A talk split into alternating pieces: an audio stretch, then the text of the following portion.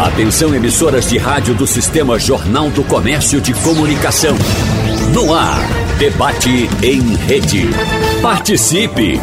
Rádio Jornal na internet. www.radiojornal.com.br Um dos problemas mais dolorosos que afeta milhões de brasileiros avança de forma ainda mais dramática no Nordeste do país.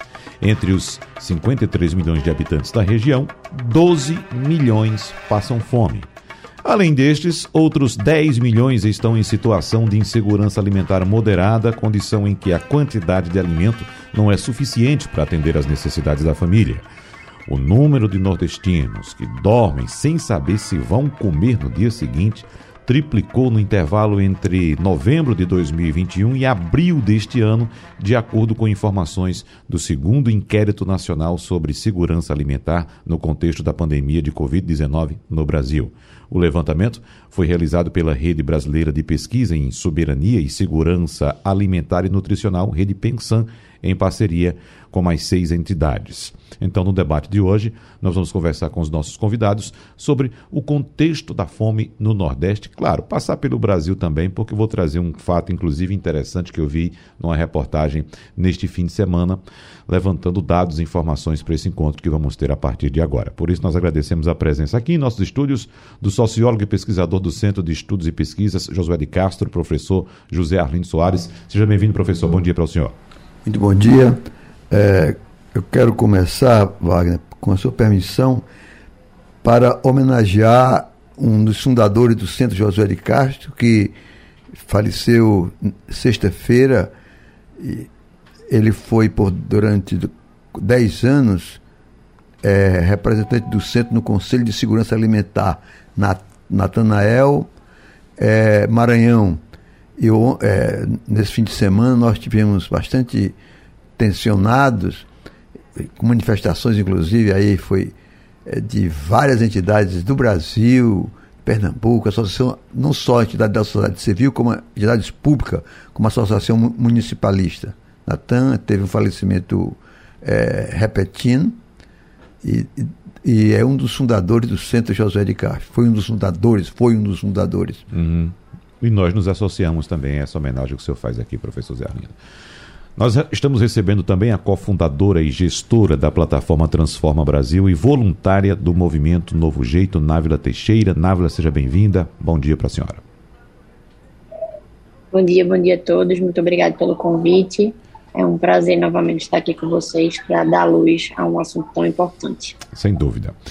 E o sociólogo e membro da coordenação executiva da Rede Brasileira de Pesquisa em Soberania e Segurança Alimentar e Nutricional, Rede Pensan, Renato Carvalheira, mais uma vez discutindo esse assunto aqui com a gente. Professor Renato Carvalheira, seja bem-vindo. Bom dia para o senhor. Bom dia, Wagner. Obrigado pelo convite.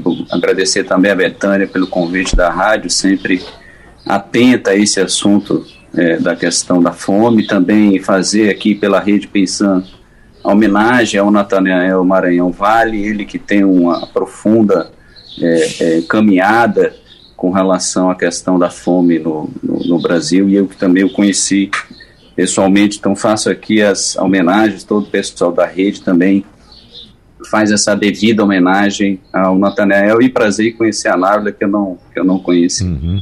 Muito bem. Vamos começando com o senhor, nosso debate, professor Renato Cavalheira, porque eu citei agora há pouco outro dado que eu vou trazer aqui para a nossa conversa. Uh, o meu texto de abertura aqui traz informações a respeito da situação do Nordeste, com 12 milhões de pessoas passando fome. Eu lembro muito bem que em outras épocas, quando a gente ia discutir o assunto fome, estudar um pouco sobre o assunto fome, a gente sempre trazia informações especificamente da região Nordeste. Né? Toda a imprensa corria de outras regiões do Brasil para fazer reportagens do Nordeste brasileiro, no semiárido brasileiro, a fome que as pessoas passavam ali. Até aqui mesmo a gente, no Nordeste, ia para o interior para levantar esses dados. Mas eu acompanhei, é, durante esse fim de semana, uma reportagem que trazia dados pelo menos para mim, de uma forma um tanto diferente. Não é nada muito fundamental, porque naquela época a gente sabia que existia fome em outras regiões também mas o foco da reportagem foi uma região metropolitana e uma região metropolitana de um estado rico da Federação Brasileira, que é o Rio de Janeiro. Então, mostrando a fome na capital fluminense. Veja só, é um ponto apenas de observação que eu estou colocando aqui, mas mostrando, professor Renato, que nós temos hoje um problema fome em praticamente todas, eu diria até todas, ou até questiono o senhor, todas as regiões do Brasil, professor Renato Carvalheiro? Com certeza, todas as regiões do Brasil, né? O Nordeste a gente tem historicamente questões da alimentação no sentido mais grave, né? Da insegurança mais grave. Mas se você pegar todas as regiões metropolitanas, principalmente as, as periferias, você vai ver fome, né? Existem outras pesquisas por exemplo, que citam que nas favelas brasileiras mais de 90% das famílias têm algum grau de insegurança alimentar, seja qualquer favela, seja do Porto de Porto Alegre, seja da, de Manaus ou de Recife, né? Há uma, obviamente, é, é, a, questão do Nordeste tem uma população é, rural bastante, bastante expressiva, né? E essa população rural, percentualmente, ela sofre mais fome do que na, na população urbana, mas a urbana, em termos de números absolutos, é maior. Então a gente tem uma dificuldade muito grande, a gente basta ver, é, vocês que estão em Recife, não é só uma questão de Recife, se vocês forem para São Paulo, para o Rio de Janeiro, aqui em Brasília, vocês vão ver a, um aumento enorme da população de rua, um aumento enorme de demandas né, por, por doações de alimentos, enfim, questão do, do, do, do emprego é uma questão nacional, desemprego no caso, né? Então, estamos vivendo um, um, período também econômico que rebate muito nas famílias, né?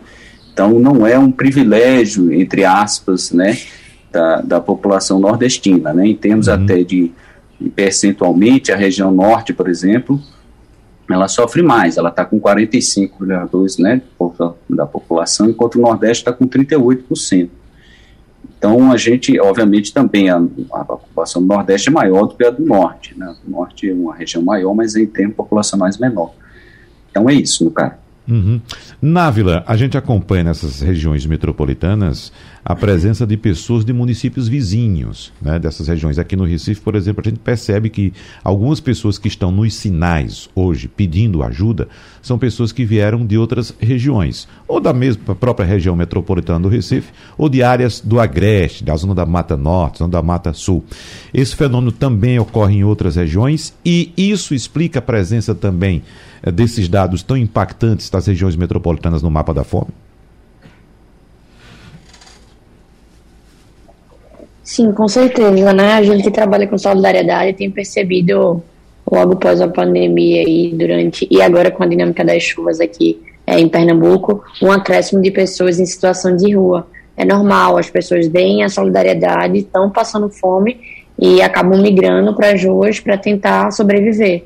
Então a gente tem percebido muito esse, esse número crescendo e as iniciativas sociais também tendo um papel ainda mais fundamental para chegar a beneficiar essas famílias. Uhum. Bom, professor José Arlindo Soares já está trazendo aqui um recorte com alguma informação, mas eu acrescento também, e o senhor fica à vontade, professor José Arlindo, que ainda fazendo um, um, um, estabelecendo um parâmetro com o passado, a gente sabia que os nordestinos migraram para outras regiões do país, sobretudo o sudeste em outras épocas, fugindo da fome, mas com a promessa de encontrar emprego e conseguir sobreviver em outras regiões. Né? Hoje a gente está vendo que as pessoas já não procuram mais emprego, procuram de fato ajuda, porque emprego parece que não existe mais, professor Zerlin. É, nós temos um processo no Brasil que um processo desigual, né? É um processo desigual e que se combina historicamente.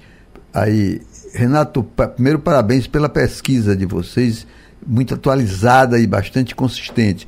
E eu, sobre pesquisa, o IBGE, Wagner, é, divulgou sexta-feira passada os dados da PNAD. E aí você diz, a pesquisa é, sobre a fome, ela é de uma instituição privada. Mas logo no mesmo momento o IBGE vem e confirma uhum. um, um, órgão oficial, mesmo bem sério, o IBGE. Mais de 106 milhões no Brasil sobrevive apenas com 13,83 reais por dia. Mais ou menos é, 415 reais per capita E aí tem um dado que o próprio, é, a própria análise do IBGE permite, que há 10 anos atrás, quer dizer, em 2002, né? 2002, né? Isso. Você teria Não, 2012. do- 2012, desculpe. Você teria aí uma diminuição é, de 10, 10 anos atrás, você 415 já tinha um- uma per capita de 440. Para um- uma pessoa que tem um salário desse, perder, quer dizer, em 10 anos ele perdeu 8%, 8% 6% é, de sua capacidade de compra. Você se coloca isso num, num plano familiar, e é o Nordeste, como o Renato falou, é muito mais grave, embora que se estenda para todo o Brasil. Eu queria só colocar, começar agora, depois, é, as causas, né? É, a grande inflexão começa em 2015, 2016, com aquela grande depressão que ocorreu, é, de- é, queda da- da- do crescimento, que levou 6 milhões de desempregados de uma maneira, de uma de forma quase súbita, né? Dois anos de recessão no Brasil. Dois anos de recessão. Uhum. Isso vai, é, diminu é, vai fazer a inflexão do processo é, criativo e produtivo e virtuoso que ocorreu até 2013. Então, a partir de 2015. Só que depois não houve uma é, recuperação adequada. Então você tem é, baixo de crescimento econômico, o desemprego não acompanha a pressão eh, das necessidades e, fundamentalmente, uma diminuição na qualidade do emprego. O, o salário é oferido no mesmo posto, eles diminuíram eh, substancialmente em todos os níveis, principalmente, todos os níveis é um exagero, mas principalmente nos setores menos favorecidos, naquela mão, naquela mão de obra é, menos qualificada. Claro, mão de obra TI, por exemplo, melhorou bastante o salário, bastante, mas melhorou o salário. Mas a mão de obra massa, a, de, a massa de 1 a 3 salário mínimo passou a ganhar ma- a menos no mesmo trabalho.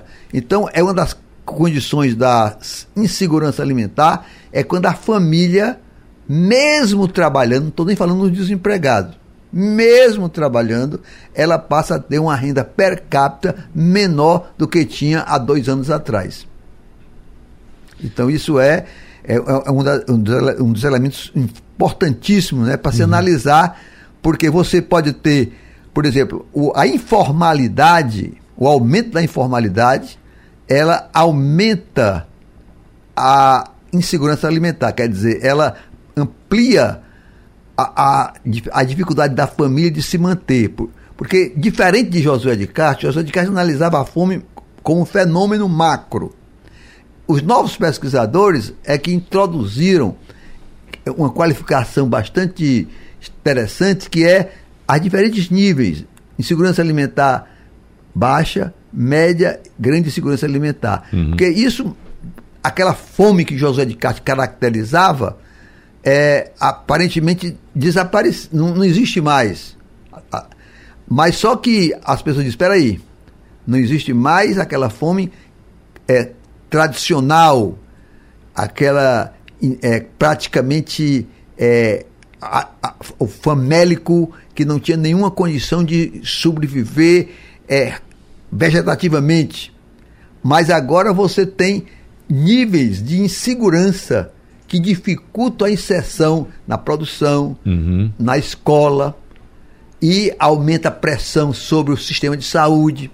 Então você tem é, um dos problemas do Brasil, por exemplo, é que nos últimos anos foi que o Estado deixou de cumprir a- o complemento de políticas públicas. Embora que aumentou, de certa forma, ou manteve, embora de forma muito confusa, a transferência de renda, mas na medida que, por exemplo, eh, diminuiu a presença dos conselhos de, de controle, diminuiu, por exemplo, a questão eh, de, da compra de alimentos à pequena produção.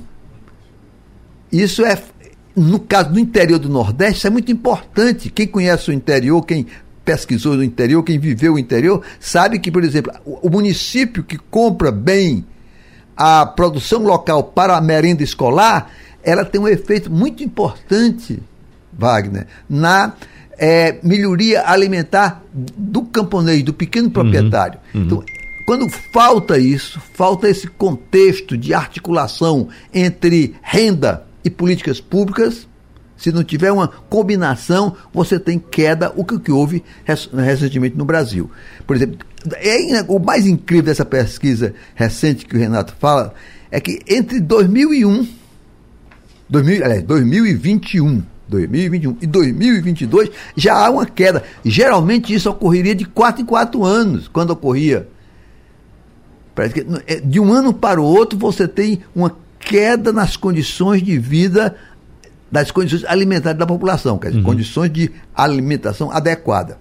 Certo. Agora, eh, eh, Renato, vamos fazer um, um, um, parâmetro também, professor Renato, em relação a isso que a gente está colocando aqui. Eu trouxe, por exemplo, um, um, panorama de algumas décadas atrás, quatro, cinco, seis décadas, e o professor Zé Arlindo traz essa diferenciação do que seria, o que foi apontado, inclusive, por Josué de Castro, e o que é a fome hoje. Então, nessa pesquisa da Rede Pensan, é, quais são os pontos fundamentais que possam estabelecer, de fato, as diferenças do que ocorria no passado para o que ocorre agora, professor Renato?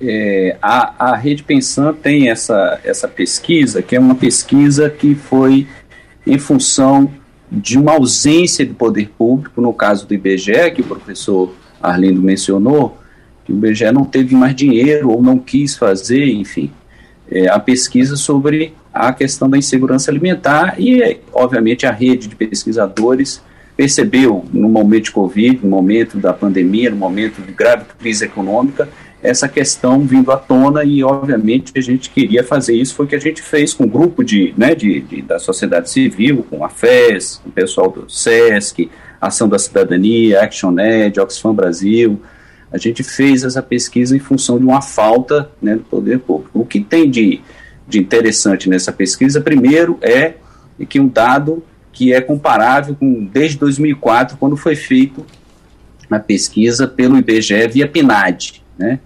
E a última pesquisa do IBGE foi em 2018, é, com a pesquisa de orçamentos familiares, a POF.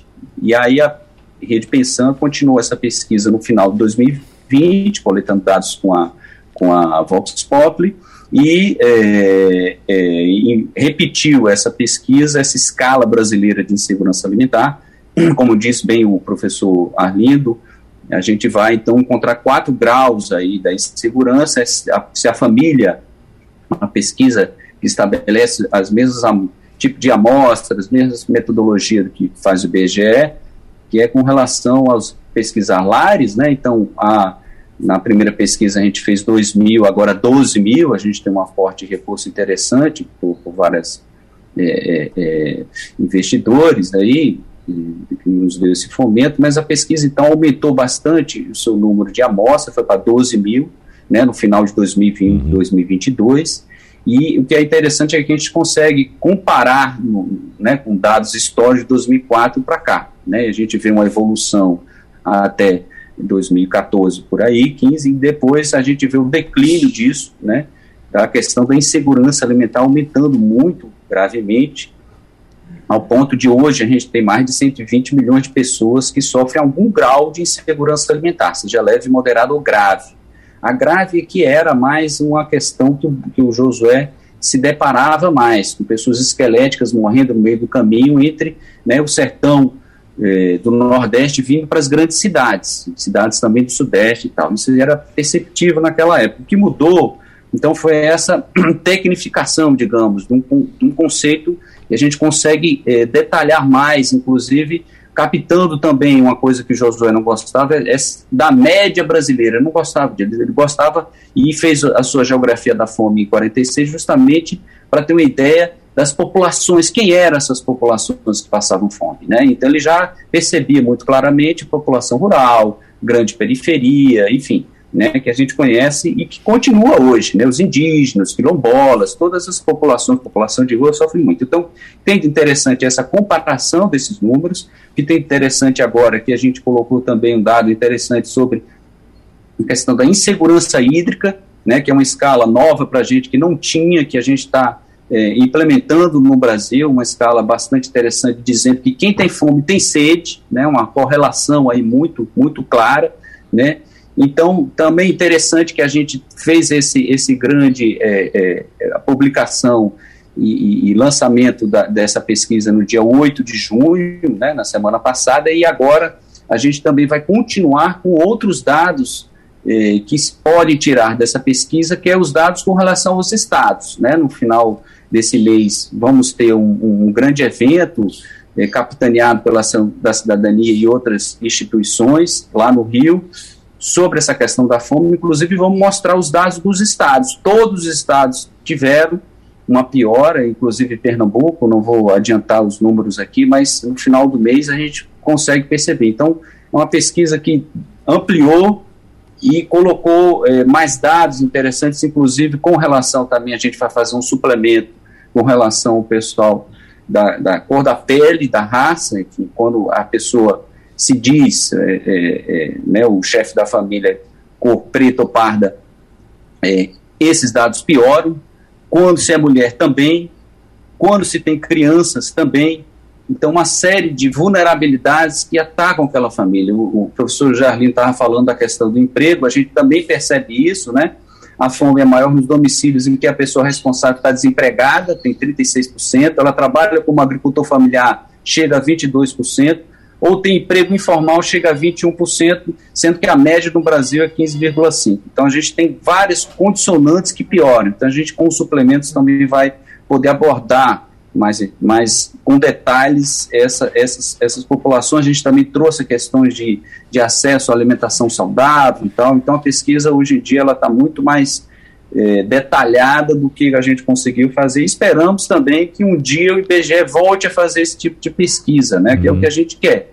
A gente não gostaria de fazer ela é, é, sozinho, enfim, a, a, questão mesmo é, ela é pública, é uma questão de dado público e, e, a gente espera que o IBGE possa retomar o quanto antes essas, é, essa questão. Né? Vou trazer mais alguns dados, deixar mais claro. O professor Zerlin já citou, por exemplo, essa informação do IBGE, do IBGE, divulgada semana passada, mostrando que em 2021 106 milhões de brasileiros sobreviviam com apenas R$ 13,83 por dia.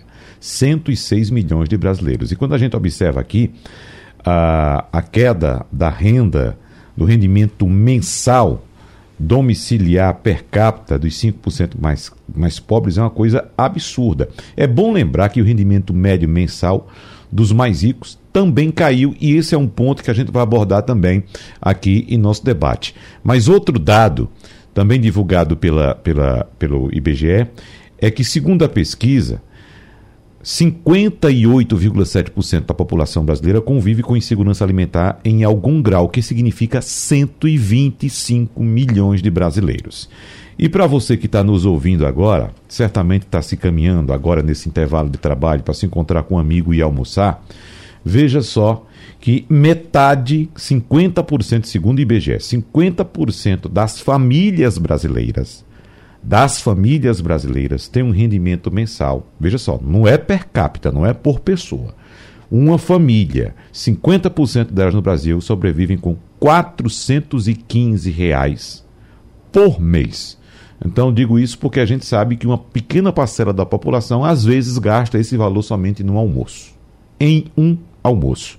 Então veja que 50% das pessoas, das famílias no Brasil, sobrevivem com 415 reais por mês. E claro, isso gera uma insegurança alimentar muito grande. Então, como eu disse no bloco, na saída do bloco passado, eu queria saber de Návila Alencastro como é que esses dados são trabalhados, Návila, pelo movimento Novo Jeito, pela plataforma Transforma Brasil, no sentido de mobilizar pessoas para que a gente tente reduzir esse problema. Então, a gente tem uma população que esquece desses assuntos muito rápido, né? É, as informações elas chegam o tempo inteiro. Então, o trabalho voluntário, de alguma forma, faz as pessoas é, vivenciarem essas outras realidades. Então, a gente tenta furar a bolha das pessoas para que elas vivenciem, encontrem com pessoas que não necessariamente estão no dia a dia delas é, esses dados alarmantes e que é muito importante quando pesquisadores trazem esses dados à tona, por mais que eles existam aí, nem todo mundo tem acesso, porque tem uma gigante é, população fazendo alguma coisa, que são as iniciativas sociais, elas estão sendo a presença do Estado nas suas comunidades. Então, quando isso tudo vem à tona, faz com que outras pessoas passem a enxergar que existe essa realidade. Então, a gente tem mobilizado voluntários todos os dias para que eles possam não só gastar o seu tempo é, beneficiando famílias, se envolvendo, mas também doando recursos, sejam materiais ou financeiros, para que essa fome é, seja de alguma forma atenuada. Uhum. A gente tem feito um papel super importante aí nessa rede de iniciativas sociais. A gente fala muito que a gente é a ponte entre as pessoas que precisam de ajuda com as iniciativas que podem ajudar. Então, de alguma forma, essa credibilidade que o Transforma e o Novo Jeito tem é, traz parceiros para apoiar essa população. Uhum. Então, a gente tem feito muita movimentação de não só de alimentos de consumo rápido, é, também cestas básicas, mas também é, estimulado essa população a empreender e gerar renda. Eu acho que o professor falou aí um pouco sobre o desemprego. Eu acho que os meus dois amigos falaram sobre o desemprego. Então, como é que a gente ensina eles outras habilidades para que eles possam é, deixar de mendigar essa, essa alimentação para sobreviver, mas que a gente possa ensinar é, outros ofícios. Então, a gente também tem se dedicado bastante ao empreendedorismo e à geração de renda, mas entendendo que quem tem fome tem pressa. Então a gente tem dado alimento, mas também ensinado é, eles a buscarem, empreenderem e gerar renda através de outras atividades. Uhum. Essas atitudes, Návila, são um sinal de cansaço pela espera de uma ação do poder público? Ou seja, a ação social, a sociedade se mobilizando, significa que a sociedade cansou de aguardar pela, por, uma decisão ou uma ação do Estado? Acredito que sim, é, a gente, mas eu acho que também tem um movimento de a sociedade entender que o Estado não faz o papel dela sozinha. Eu acho que a sociedade civil tem um papel de apoiar é, a própria sociedade. Então, existe o poder público, existem as políticas públicas que são necessárias, importantes e que a gente sente falta, mas eu acho que a sociedade civil precisa sair da bolha precisa fazer sua parte. A gente entra no, em qualquer lugar e reclama do ar-condicionado, reclama que está sujo, mas a gente mesmo suja a rua. Então, se a sociedade civil faz o seu papel, tem a sua participação cidadã, acho que também a gente consegue transformar a realidade. Uhum. Até porque, professor uh, Renato Carvalheira, essa parcela que está no topo da pirâmide, esse 1% mais rico, que também teve uma queda no seu rendimento médio, né? Por exemplo, na pesquisa anterior, o ponto mais alto chegou a 18.750, 18.750 reais per capita por pessoa desse 1% mais rico, e agora caiu para 15.940. Então a renda teve uma queda também substancial nesse 1% mais rico. E quando isso acontece, quem está lá no andar de baixo também paga por essa conta, porque afinal de contas estamos falando de economia e menos recursos começam a circular na, na economia. Né? Mesmo assim, o senhor percebe que há já um entendimento desse grupo minoritário da sociedade brasileira de que precisa ajudar quem está lá embaixo, porque, de qualquer forma, os problemas, as consequências também são distribuídas em todas as camadas da sociedade, professor Renato? Wagner, infelizmente não. A gente tem uma sociedade é, que tem uma elite de rapina, uhum. é uma elite muito violenta, uma elite racista, uma elite excludente, uma elite que não coloca na mesa grandes discussões, né?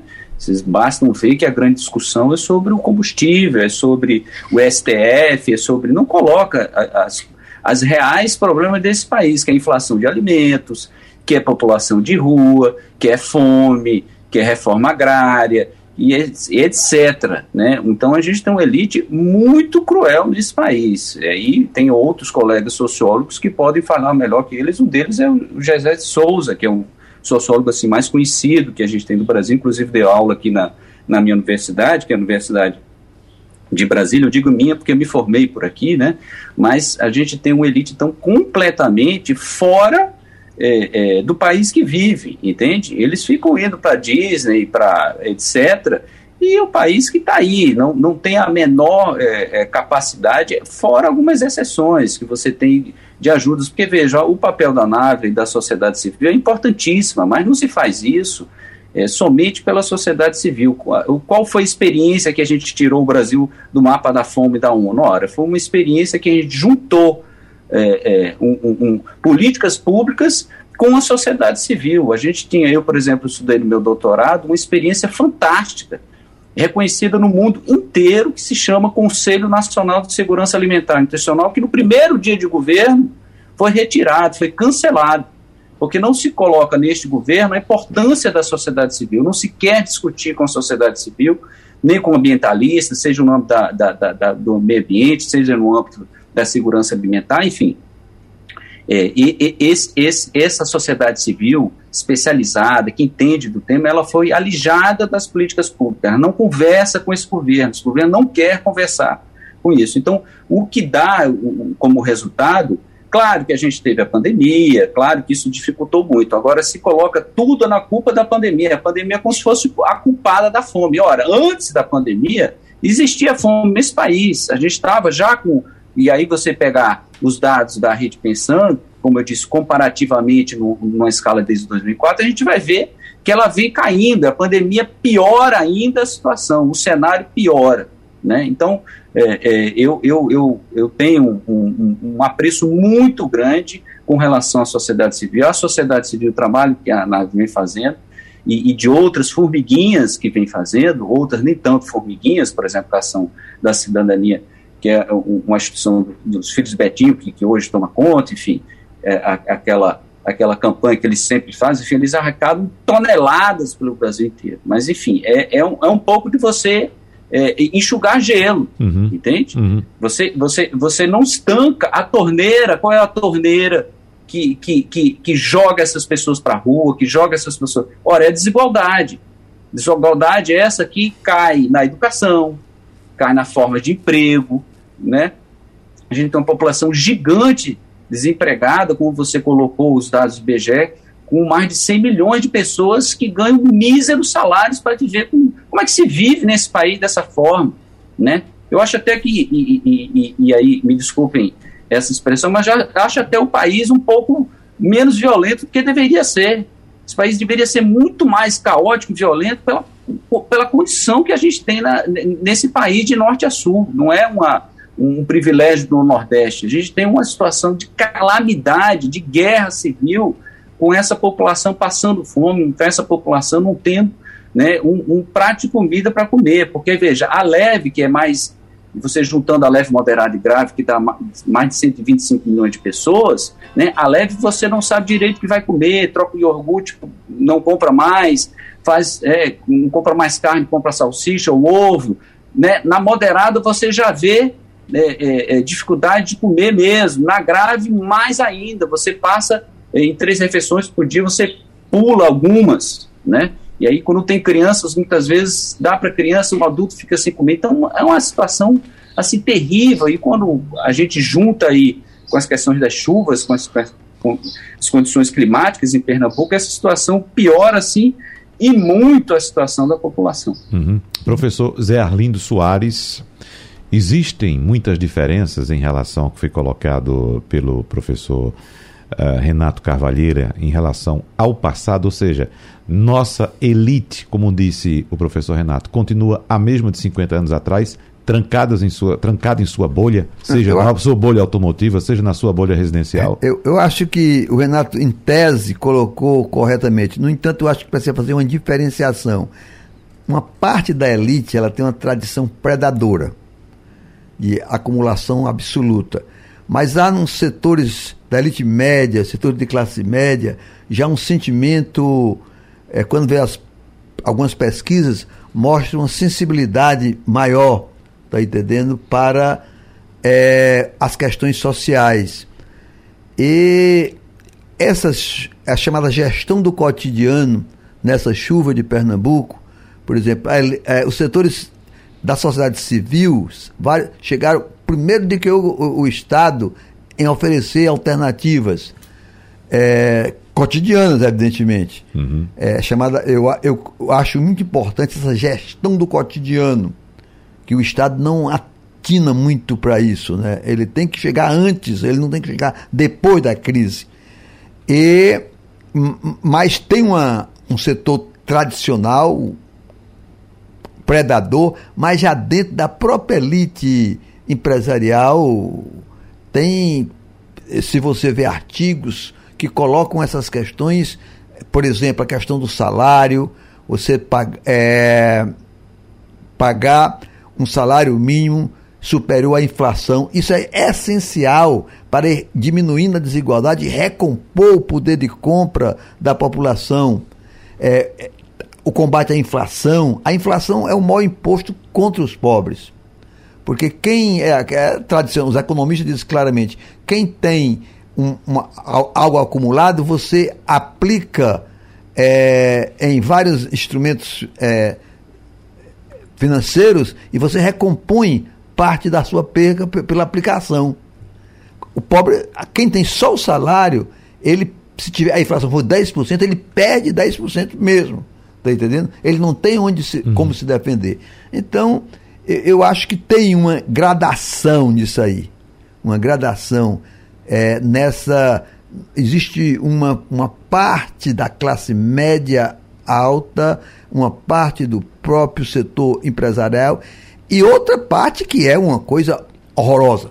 Para você ter uma ideia, é, na, é, eu fiz um, um levantamento, não foi uma pesquisa, durante a pandemia, para saber qual era a perspectiva de alguns setores empresariais de Pernambuco sobre as vacinas. Qual era a perspectiva deles demandarem vacinas para diminuir os problemas no seu setor, voltar a trabalhar. Alguns diziam, nós precisamos vacinar, mas outros setores da elite empresarial diziam assim, não, a solução é botar o povo para trabalhar. Uhum. Eles não tinham nem perspectiva de que era necessária a vacina. Uhum. Eu, eu, posso citar nomes, mas não vou citar. Está uhum. entendendo? Do setor empresarial. Mas não eram todos. Alguns compreendiam que era preciso é, ter uma política, uma pressão por mais vacina. Outros diziam o seguinte, não, essa, essa vacina a, a, é, é a pandemia sempre vai existir, você tem que resolver isso botando o povo para trabalhar. Quer dizer, uhum. pode deixar morrer. Uhum. Tá entendendo? Desde que eles morram, né? É, né? exatamente. É. Agora, uh, Návila, vamos lá. O professor Renato citou também outro termo bastante interessante, que é o enxugar gelo, que são exatamente essas, essas ações pontuais. As pessoas estão com fome, aí alguém vem da elite ou de classe média ou do topo da pirâmide, chega, faz uma doação de alguma coisa, mas Fome a gente tem todo dia, não é? Não é uma cesta básica que vai acabar com a fome para sempre. Mas e em termos de ações para de fato esse problema ser resolvido a médio e longo prazo? O que é que a gente pode dizer, uh, trazer de exemplos da plataforma Transforma Brasil e também do movimento Novo Jeito? O que é que é apresentado para resolver o, problema a médio e longo prazo, Návila? Então, é, de fato, quando a gente chega com comida, a comida acaba, né? É. A cesta básica, ela não dura uhum. uns 30 dias. Então, o que a gente tem feito muito são esses programas de geração de renda é, e empreendedorismo, para tentar estimular que outras oportunidades aconteçam. É, um dos meus amigos falou também sobre a diferença de oportunidades que tem. Eu tive oportunidades diferentes do que vocês tiveram, e quando a gente chega na comunidade é ainda mais drástica é, as oportunidades nem chegam, né? Então, a gente tenta trazer muitas oportunidades através de parceiros, através de programas, é, mas eu acho que tem uma coisa muito importante que aí tem a ver com a elite também, tem a ver com a classe média, que é a partir do momento que o voluntariado é, chega na vida dessas pessoas, elas passam a enxergar o planeta diferente. Então, eu acho que a gente precisa transformar também essa outra classe é, que acha que pode dizer tudo, fazer tudo e querer do jeito deles, é, e acabou massacrando a base da pirâmide, né? Então, uhum. eu acho que programas, tirando políticas públicas, porque o voluntariado, na verdade, pode trabalhar com advogados, pode é, ser ativista, a gente pode reclamar, mas eu acho que a sociedade civil precisa entender que ela precisa ser parte da solução e a gente precisa dar outras oportunidades para essa população que é menos favorecida. Então, através desses programas e de muitas parcerias, né? A gente tem levado esse movimento. Para a gente ir fechando nossa conversa aqui a respeito do mapa da fome do Brasil, nós temos o Norte com 4 milhões 850 mil pessoas com fome, o Nordeste são 12 milhões com fome, o Centro-Oeste são 2 milhões de brasileiros com fome, o Sudeste tem 11 milhões, ou seja, o Sudeste está bem próximo ao número do Nordeste, mas vamos lembrar que o Sudeste é uma região bem mais populosa. É? E o sul do Brasil, que tem 3 milhões de pessoas em situação de fome nesse instante. Mas tem alguns dados também que são interessantes, como, por exemplo, 65% dos domicílios comandados por pessoas pretas e pardas convivem com restrição de alimentos em qualquer nível. Então, a gente sabe muito bem onde a fome está batendo. E outro dado importante: 63% dos lares com responsáveis mulheres apresentaram algum patamar de insegurança alimentar. Então, resumindo, famílias negras e chefiadas por mulheres são as mais atingidas. Para a gente ir fechando o nosso debate, professor Renato Carvalheira, de que forma esses dados são analisados pelo senhor? Olha, isso repete a pesquisa passada que a gente fez, né? Mulheres sofrem mais, sendo chefe de família, com crianças sofrem mais, quando não tem um aposentado, por exemplo, que salva também muito a renda da, da, da, da família, também sofre mais. Moradores do mundo rural também sofrem mais percentualmente do que no urbano. Enfim, é, índios e quilombolas e etc. A gente pode botar tudo isso com um grau de, de vulnerabilidade muito grande. Eu queria só complementar o que eu tinha vi, dito é, é, é na, na, na fala passada, de que ações, né, ficou parecendo que ações é, é, de instituições que fazem doação não, não enxugam gelo, enfim, não, não servem, muito pelo contrário, né, essas instituições salvam muita gente, é, o, o que eu quero dizer é que doações pura e simplesmente, elas salvam, mas elas não retiram essa população da sua condição, então uhum. aliar a doação com questões que a Návora faz, com perspectiva de inclusão social dessas pessoas, seja na própria comunidade, seja de emprego e, e renda para essas pessoas, enfim, isso é essencial. E mais ainda, a solução está, como havia dito, numa é, é, ligação é, é que deu muito certo, que é a sociedade civil junto com o poder público, seja municipal, estadual ou federal. O federal não quer conversar, mas temos estados e os municípios que fizeram muito com relação a essa questão de combate à fome e podem fazer muito, né?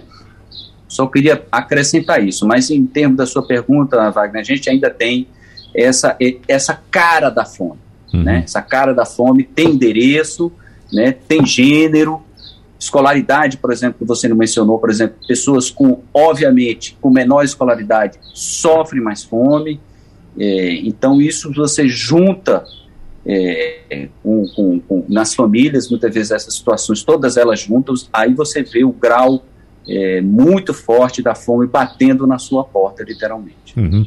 Agora, professor ah, José Arlindo, quando a gente pega o gráfico da, do, do, da fome, o percentual da fome por ano é algo impressionante, como eu vi uma disparada a partir de 2013. 2013 já vem 2018, já sobe para 5,8 milhões, aliás, 5,8% da população, 9,1%. 2022 agora são 15,2% da população.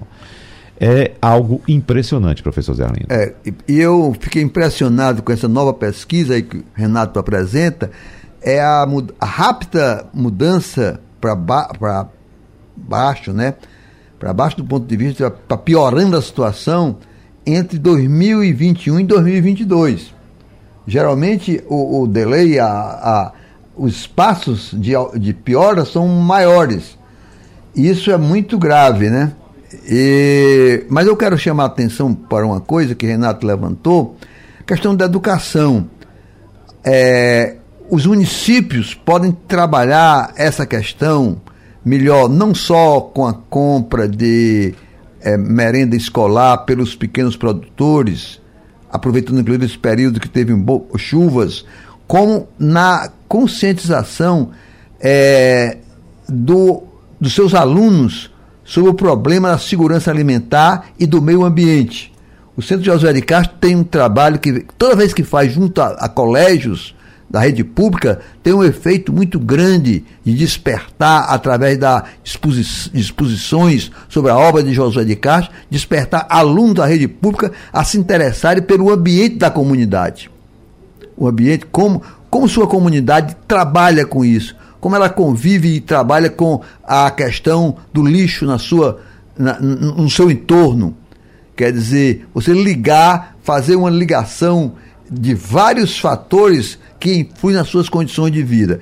E aí você tem a, a questões estruturais, por exemplo, inflação, desemprego, é, diminuição dos salários, informalidade, educação, e tem a gestão do cotidiano. Você tem que trabalhar nesses dois níveis simultaneamente.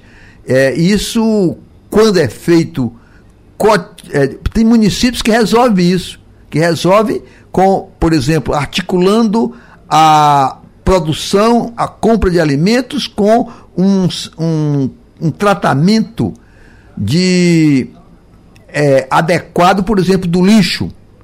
É, coisa que, por exemplo, Pernambuco já podia ter acabado praticamente com todos os seus lixões, é, mas não fez porque não articulou no estado uhum. todo essa política. Uhum. Bom, para a gente fechar, na Vila Teixeira, eu quero inclusive me associar também ao professor Renato Cavalheira, no sentido de que uh, o termo que ele utilizou, né, uh, uh, enxugar gelo, não foi uma forma de a gente diminuir, claro, a, a ação de grupos que fazem esse trabalho de arrecadação de alimentos, até porque quem tem fome precisa comer e a gente precisa enxugar mesmo esse gelo. Mas é importante enfatizar que é preciso que todos nós, enquanto sociedade, busquemos soluções para que esse problema seja resolvido a médio e longo prazo, para que a gente continue, com o passar do tempo, enxugando menos gelo. Mas é evidentemente que essas pessoas precisam de socorro alimentar na Vila Teixeira. O mundo ideal era que a gente não precisasse existir, né? Que as iniciativas sociais estivessem fazendo outras coisas. É. É, eu acho que como sociedade civil a gente precisa continuar cobrando, pressionando, é, escolhendo bem os nossos representantes na área política, é, mas que a gente também tem o nosso papel, que é fundamental para o dia a dia, para que as coisas de fato mudem. Exatamente. Návila Teixeira, cofundadora e gestora da plataforma Transforma Brasil e voluntária do Movimento Novo Jeito, muito obrigado mais uma vez pela sua participação aqui no nosso debate. Agradecemos também ao sociólogo e membro da coordenação executiva da Rede Brasileira de Pesquisa em Soberania e Segurança Alimentar e Nutricional, Rede Pensan, Renato Cavalheira, e ao sociólogo e pesquisador do Centro de Estudos e Pesquisas, Josué de Castro, José Arlindo Soares. Muito obrigado mais uma vez pela presença de vocês em nosso debate e vamos dar todos juntos para tentar encontrar uma solução e acabar com a fome do nosso povo. Abraços e até a próxima. Tchau, tchau.